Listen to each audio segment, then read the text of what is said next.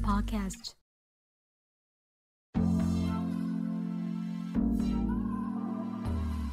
嘿，大家好，我是小本。不知不觉六月就要结束了，台湾三级警戒已经实施了一个月半，相信大家的生活都有很不一样的改变，我自己也是。不过令人开心的是，随着三级警戒的展延，对于台湾的疫情有明显的帮助。终于看到连续三到四天本土案例是低于一百人以下，但其实还是不能掉以轻心。毕竟前一两个礼拜又爆发屏东 Delta 变种病毒，真的是防不胜防，口罩还是要戴好戴满。今天想和大家聊聊关于这波疫情下我们的生活有什么不一样的改变。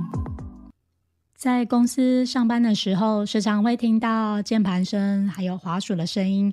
和 Line 的讯息提醒，以及办公桌上和隔壁桌上的分机的铃声，这些声音都是上班族再熟悉不过的上班族的日常。那你曾经有想象过这些背景环境应转移到自己的家里面吗？我自己的话是从来没有想过。不过前年在别家公司上班的时候，当时公司有试行实施一个月在家分流上班。公司在远端作业的这一块做的相当的不错，所以完全不会有任何没办法衔接和任何的违和感。在家上班作业上也没有碰到什么无法解决的问题。那回到前面刚才说的，没想过会在家里上班的原因，其实是因为现在的公司是属于传统产业的性质。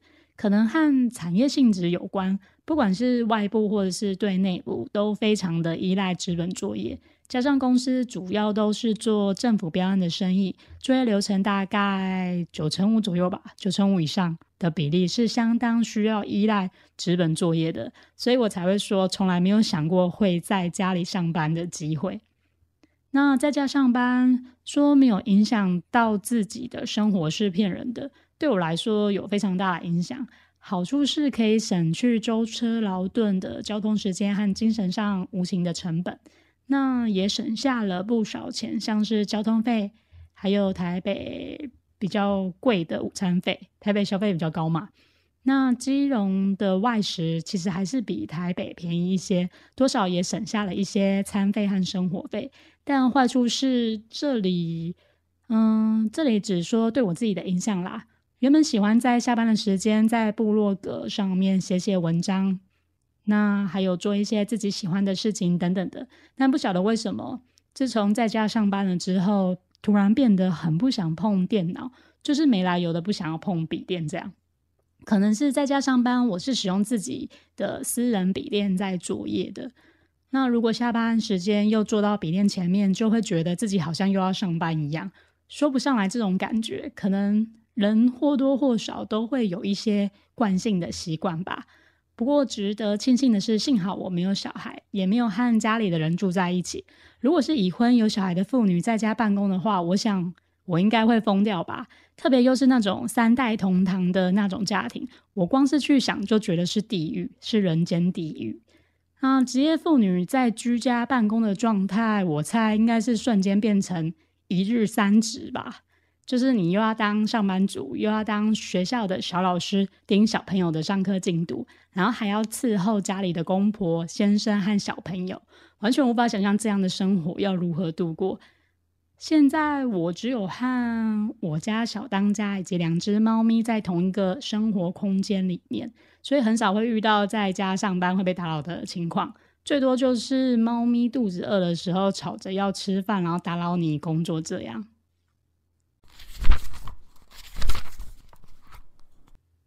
疫情下的关键字，你现在想到的有哪些字呢？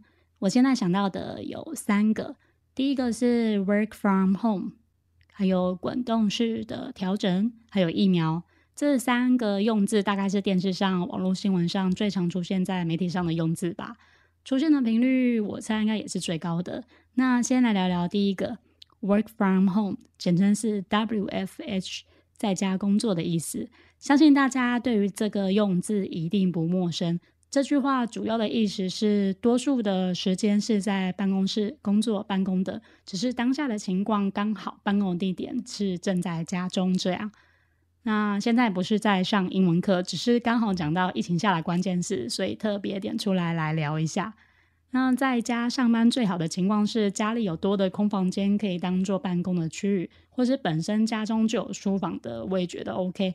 因为有的时候身体会切换不过来，你现在是在上班还是下班，在过自己生活的状态。就像上一段刚刚我有提到的，上班和下班我都是摸同一台笔电，都是碰同一台电脑，那身体会分辨不出来我现在状态是上班还是下班。导致这阵子变得不太想碰电脑，做自己平常下班在做的事情，像在部落格写写文章这样。那第二个是滚动式的调整，嗯，这个字什么时候开始爆红的啊？应该是从今年五月中旬疫情爆发之后才开始出现这个用字。应该说也没办法吧，因为这波疫情其实也是来势汹汹。那政府和民间团体还有企业啊。能做的应变措施，真的只能用滚动式的调整的概念来去进行和执行的。毕竟这波疫情跟十八、十九年前的 SARS 相比，只能说空前绝后来形容它。能做的预防，就只能参照国外的防疫经验，再来调整成适合台湾的防疫模式。第三个就是疫苗这个字，这里就不做评论，对政府的评论配套措施做得如何。嗯，只能说一般的内勤的上班族要能打到疫苗的机会，应该要等到明年初才会有机会接种吧，应该吧？但也没什么把握能打得到啦。不过前几天上班碰到了一些事情，有少数几家业主愿意提供免费的快筛和疫苗给我们耶。哎，这里说，呃，疫苗我们不是什么好心肝诊所，因为我们这种工程类的，他们刚好是属于第七类的对象。就是维护国家安全及社会机能正常运作的人，嗯，但不包含我啦，只有现场就是进行工程的人员，我觉得还不错啊，就是有提供这一项算是小福利，就是让我们需要进现场的工程人员能够免费做快筛和施打疫苗，我觉得还不错，至少不需要自费买这些东西或者快筛筛剂。其实居家办公并不是每一个产业都适用的，这可能会跟产业的性质有关，像是服务业、餐饮业啦，还有路边摊等等的，他们需要接触大量的人群。嗯，我觉得只要接触大量的人群，就没有办法在家里办公，甚至有些工程、作业工程也会限定进场施作人数，超过人数的话，业主也不会让你进去作业的。但我也有听过有公司到现在哦，三级警戒延长两次的现在，到现在哦都没有做分流上班，我觉得还蛮厉害的。反正就是到目前为止都还是正常到公司上班啦。那最大的原因，我猜应该就是公司没有做好远端作业的配套措施，可能不知道诶，可能也不太愿意投入资源做这件事情吧。真的有很多像经营三十四十五十六十年的老字号的公司。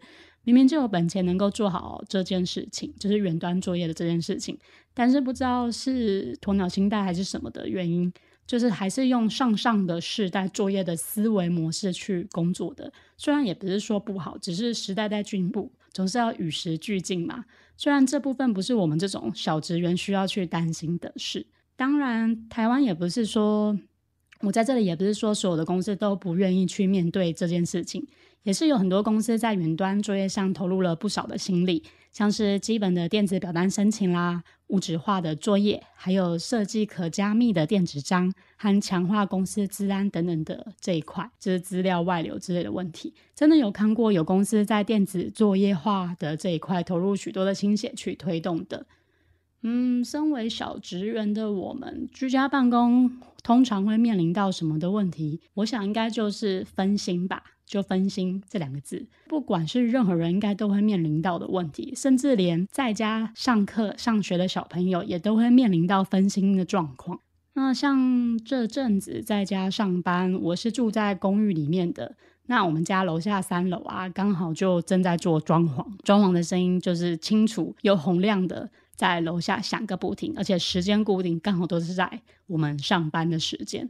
甚至有的时候还有那种电钻的震动声，还有声音不停的那个声音不停的环绕在我们家的四周。其实我还蛮庆幸的，因为我们公司在半年前后左右吧，买了微软企业版的 Office 三六五，然后算是提早。算是有提早准备在家办公前的前置作业啦。公司就是像 Teams 的线上打卡，还有 OneDrive 的内部资料夹共用，以及 Google 远端桌面连线等等的，至少基本的架构，盖房子的架构，两个柱都有了，也算是有超前部署啦。对，这个超前部署也算是关键字，不然这一阵子远端作业可能就直接 GG 了吧？我想，但是我不太喜欢 Google 的远端桌面连线。因为会慢个半秒或是一秒左右，不知道为什么，原本可以五分钟做完的事情，就变成要花十分钟或是更久才能够完成。嗯，那如果像是你的 Excel 的档案太大，用远端作业会跑得非常的慢。那我还要先从远端桌面把档案丢到 OneDrive 的云端上，然后再透过家里的浏览器登录微软的 OneDrive 去下载档案。然后下载到我自己的私人笔电里面来作业。那做完之后，又要丢到云端，丢到云端上，然后再从远端桌面的 OneDrive 下载下来，然后存到远端桌面的低槽里面去。听起来老舍，反正就是很麻烦就对了啦。光是你听我这样讲，你应该也就觉得很麻烦。那在家上班呢，你还要时常盯着赖讯息。我是提醒自己，至少要在三分钟内回复讯息。就是几乎是手机不离身，不然很怕会被人家误会说我在偷懒什么的，搞得自己压力很大。我想应该每个人都是。那在家上班也需要打电话去对外联络，那用的都是我自己的手机在拨电话出去的。那这里说的拨电话不是用 Line 或是 Teams 打电话出去哦，是用自己手机打到对方的手机去，或者对方的分机桌机去。那这些其实都算是一些无形中的成本。所以我每次讲电话都讲的非常的简洁，讲完不会多聊什么，反正交代完事情就直接立刻挂断电话。幸好就是这一个月吧，上个月电话费就是还没有打超过。那手机每个月的月租费都会有送一些往外通话费，我想这些扣打应该都是直接送公司的吧。还有一点，我认为居家办公是考验人性的时候，这时候就可以看出上面的长官信不信任你这个人。当然还是要下属的看下属的个人造化啦。如果平常在公司表现就是爱推些事情啊，爱推脱啊，不做事啊，那不信任你，一直找你茬也只是刚好而已。但是也有一种情况是，主管没事找事做，就是希望随时都能够联络得上你。有听过有朋友说，老板都有妄想症，总觉得下属都在偷懒，或者是在家办公，主管一直交代平常不会做的事情给我，还有什么时常会。嗯，出其不意开个临时会议，或者是下班前说要开会之类的，这些听起来就是长官不信任下属的表现啊，很怕下属在家工作偷懒。可是主管明明都知道下属平常的例行工作和专案型的工作是什么，却还是要那么的紧迫盯人，好像也没有什么解套的方法耶。这个就只能看自己的主管的个性和你平常个人在公司的表现有关。为了要解决自己在家上班产生的焦虑感，该在什么时间，自己该在什么时间做什么事情，就显得非常的重要了。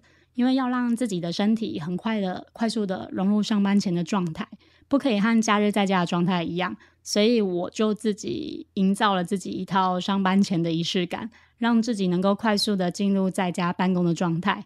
那在家上班，我可以稍微晚一点起床。那固定都是早上七点左右起床来梳洗，梳洗完之后就会换上外出服。那一样会上一点化妆水和乳液，不过化妆就不会化妆了。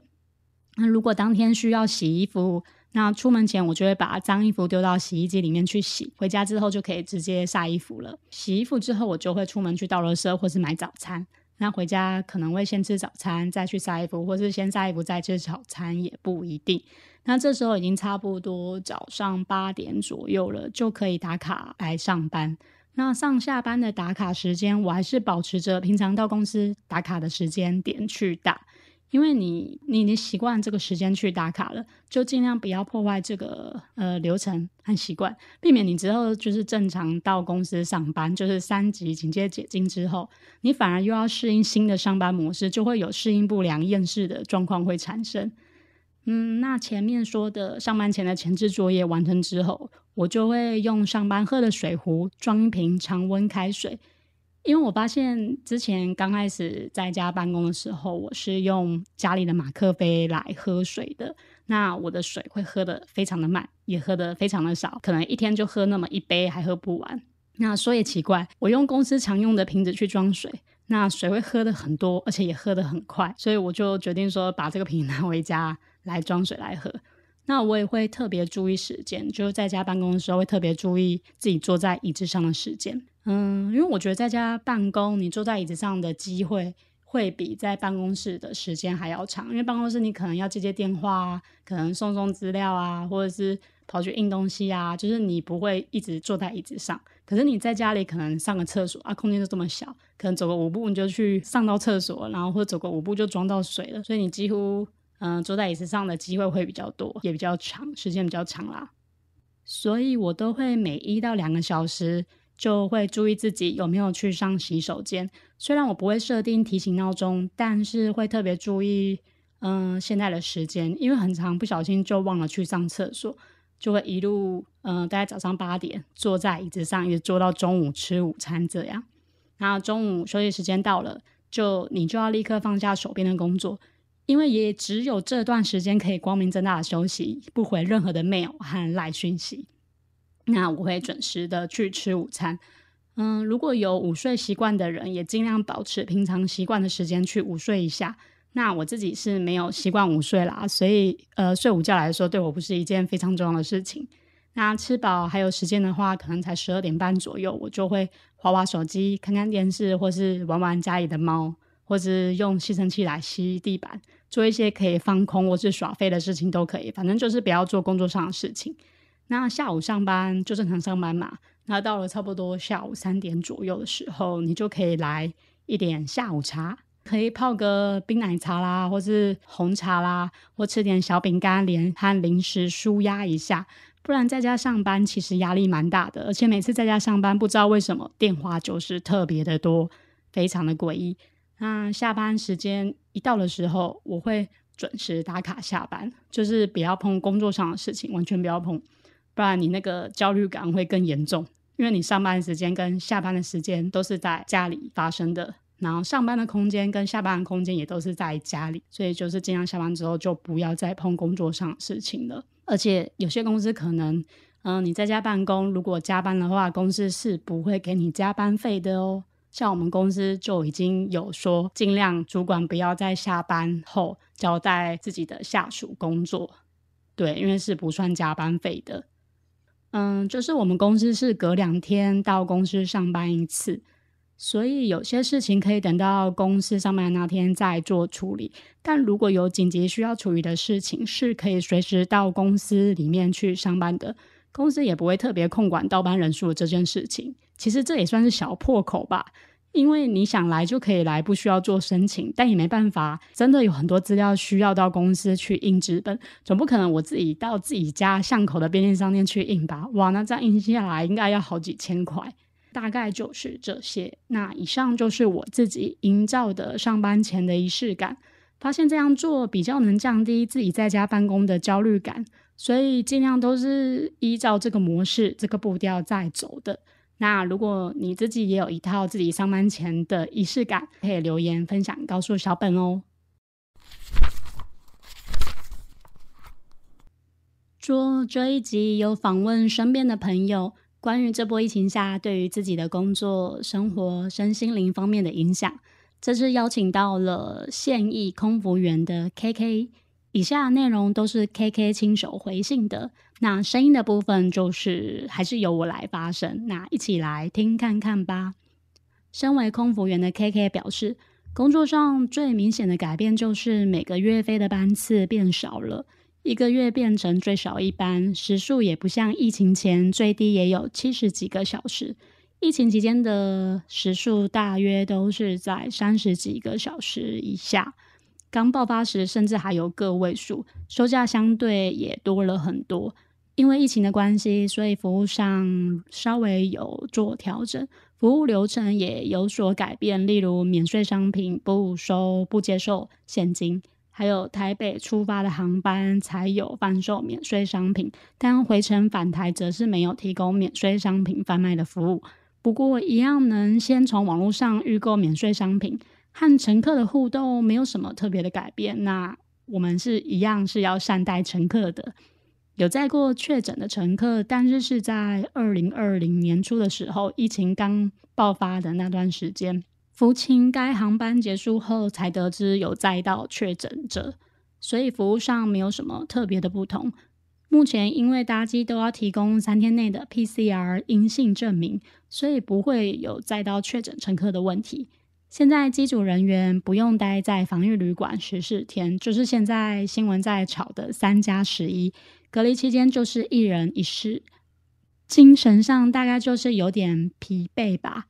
毕竟到哪都要住在小房间里面，不能出门。但这就是工作喽。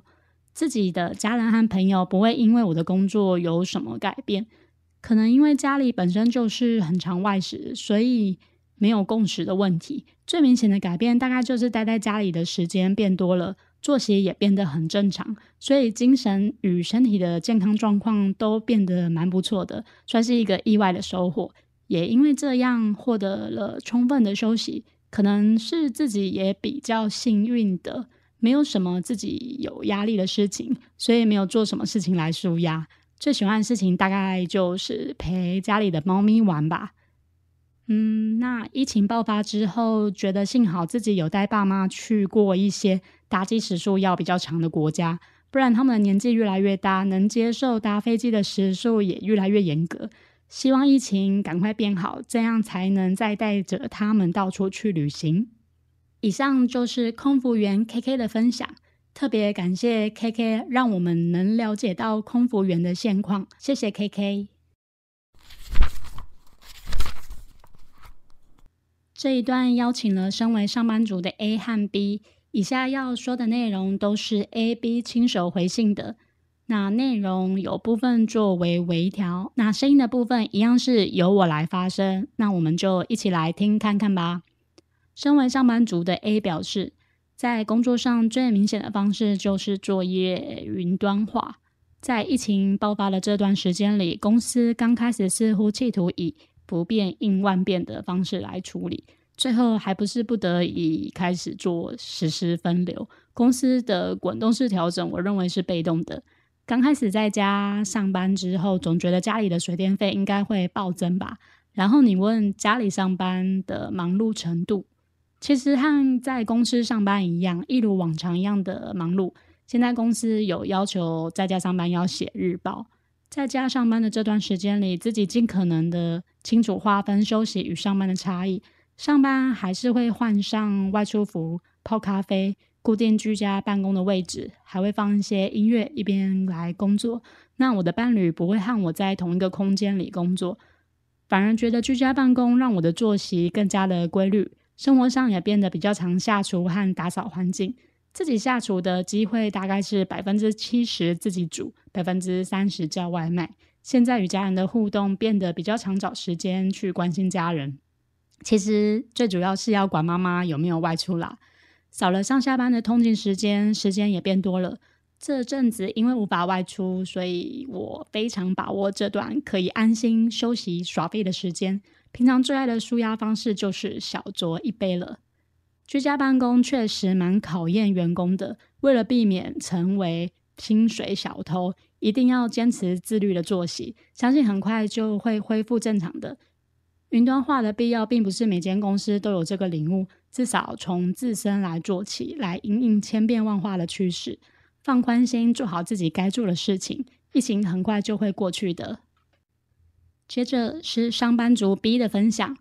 公司在这波疫情下有做分流上班，并依照政府机关执行的相关措施。我觉得公司还算是积极的再去行动。我自己的话是减少与客户之间面对面的去讨论案件，避免有相关的接触。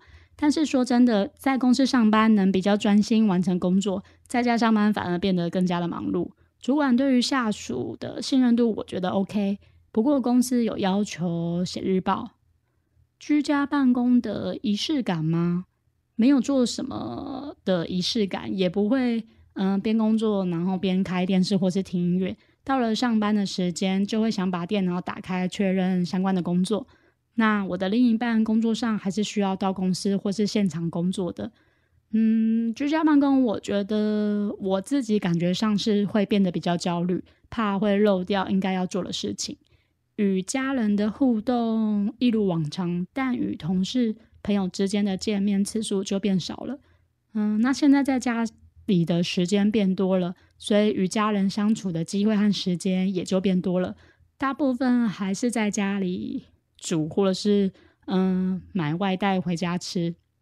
那么小朋友线上学习的情况，我会先安排孩子学校既定的学习进度，同时在旁边在家办公。其实不会一直盯着孩子，但会先请他将老师要求的功课做完，再来检查。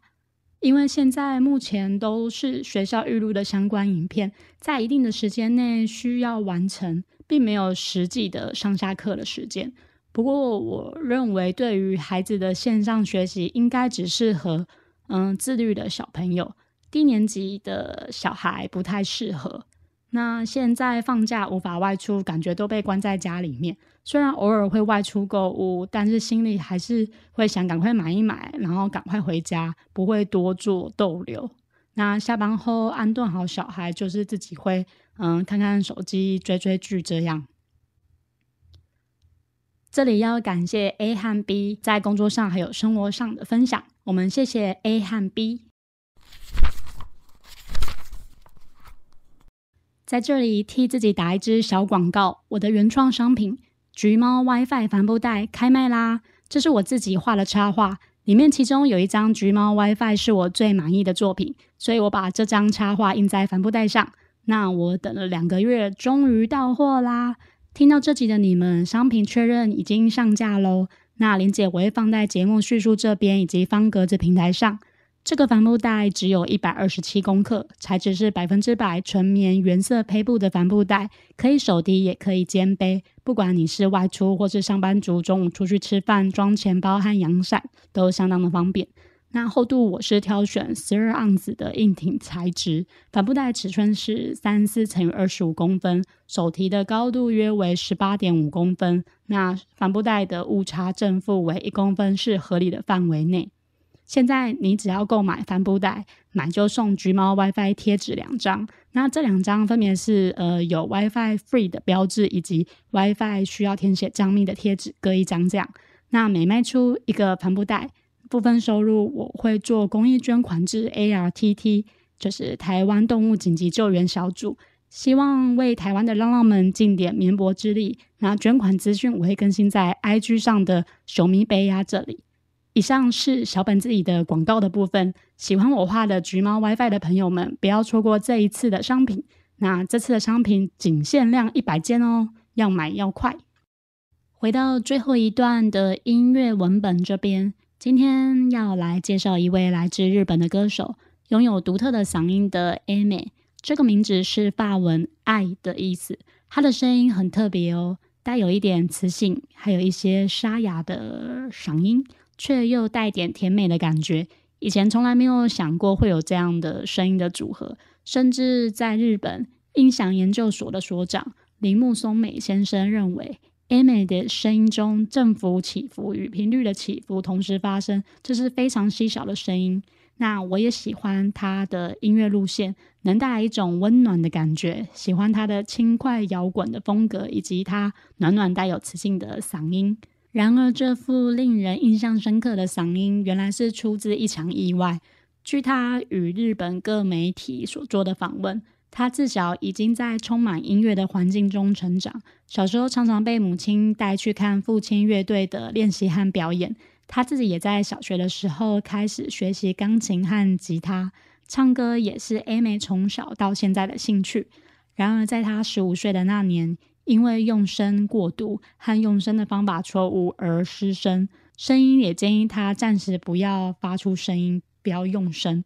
那一晋升便是半年，那段不能发声的时间，成为了 Amy 决定成为歌手的契机。为了自己的梦想，重获声音的 Amy，往后在唱歌时都会使用比较不伤喉咙的唱法。经过多番练习后，便渐渐形成现在的唱腔。那 Amy 早期都是以不让大家看到正面的方式活动，即使如此，他的人气还是稳定上升。直到他二零一六年首次登上音乐节目的 Music Station，才首次正式露面。接着介绍我自己最喜欢 Amy 的四首歌曲。第一首歌曲是《Hoshikuzu Binas》，渺小的金星。第一次认识他的声音，就是从这首歌认识他的。虽然以这首歌的歌词来看，算是一首悲歌，但听起来又有一种已经准备好要告别的感觉。很喜欢这首歌带来给我的辽阔感吗？嗯，怎么说？就是一种已经释怀的感觉。那让我们一起来听这首《好西克兹比纳斯》。第二首歌是收录在二零一五年八月。Don 专辑中的《Kizuna》这首歌一直是我心目中的第一名，也很喜欢它里面的歌词，特别喜欢里面的这一段。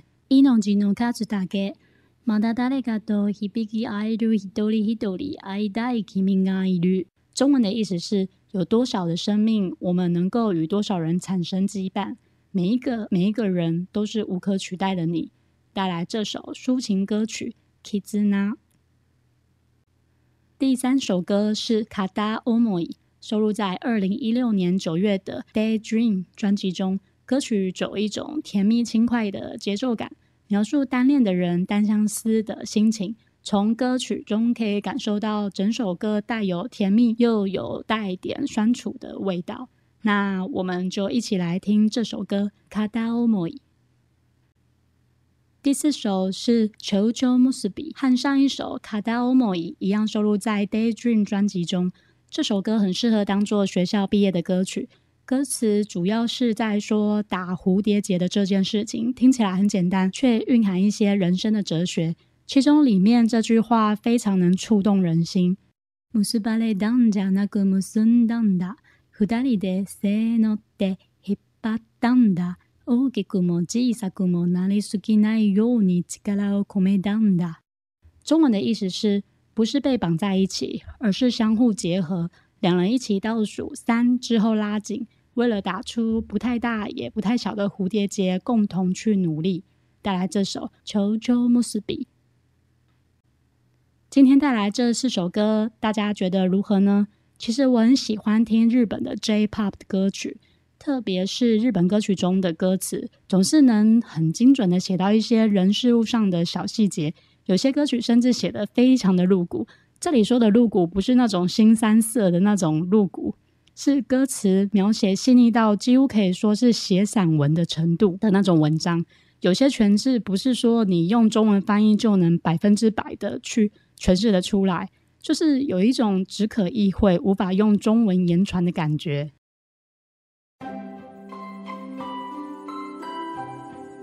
不晓得这次的三级警戒什么时候才可以解禁呢？总觉得大家都在蠢蠢欲动，像我家的小当家，整天都在吵着要出门散步，说是每天在家里面都闷坏了。但其实三级警戒对我的影响，嗯，老实说没有很大，因为本来就很宅的我，只是更加合理化可以待在家里耍飞更宅的这样。那现阶段大家还是就先忍耐一下。一起宅在家救世界吧！那么今天就到这里结束喽，感谢大家今天来收听我的节目，我是小本。如果有什么话想跟我聊聊，可以到方格子平台这边留言，或是 IG 私信我。那如果想请我喝杯咖啡，也可以到方格子平台这边抖内支持小本哦，感谢您。如果没有抖内也没有关系，你也可以选择订阅我，或是把节目分享给你身边的所有的朋友，也是支持小本的一种方式哦。别忘了听下次最新上传的有声手账，我们下次见，拜拜。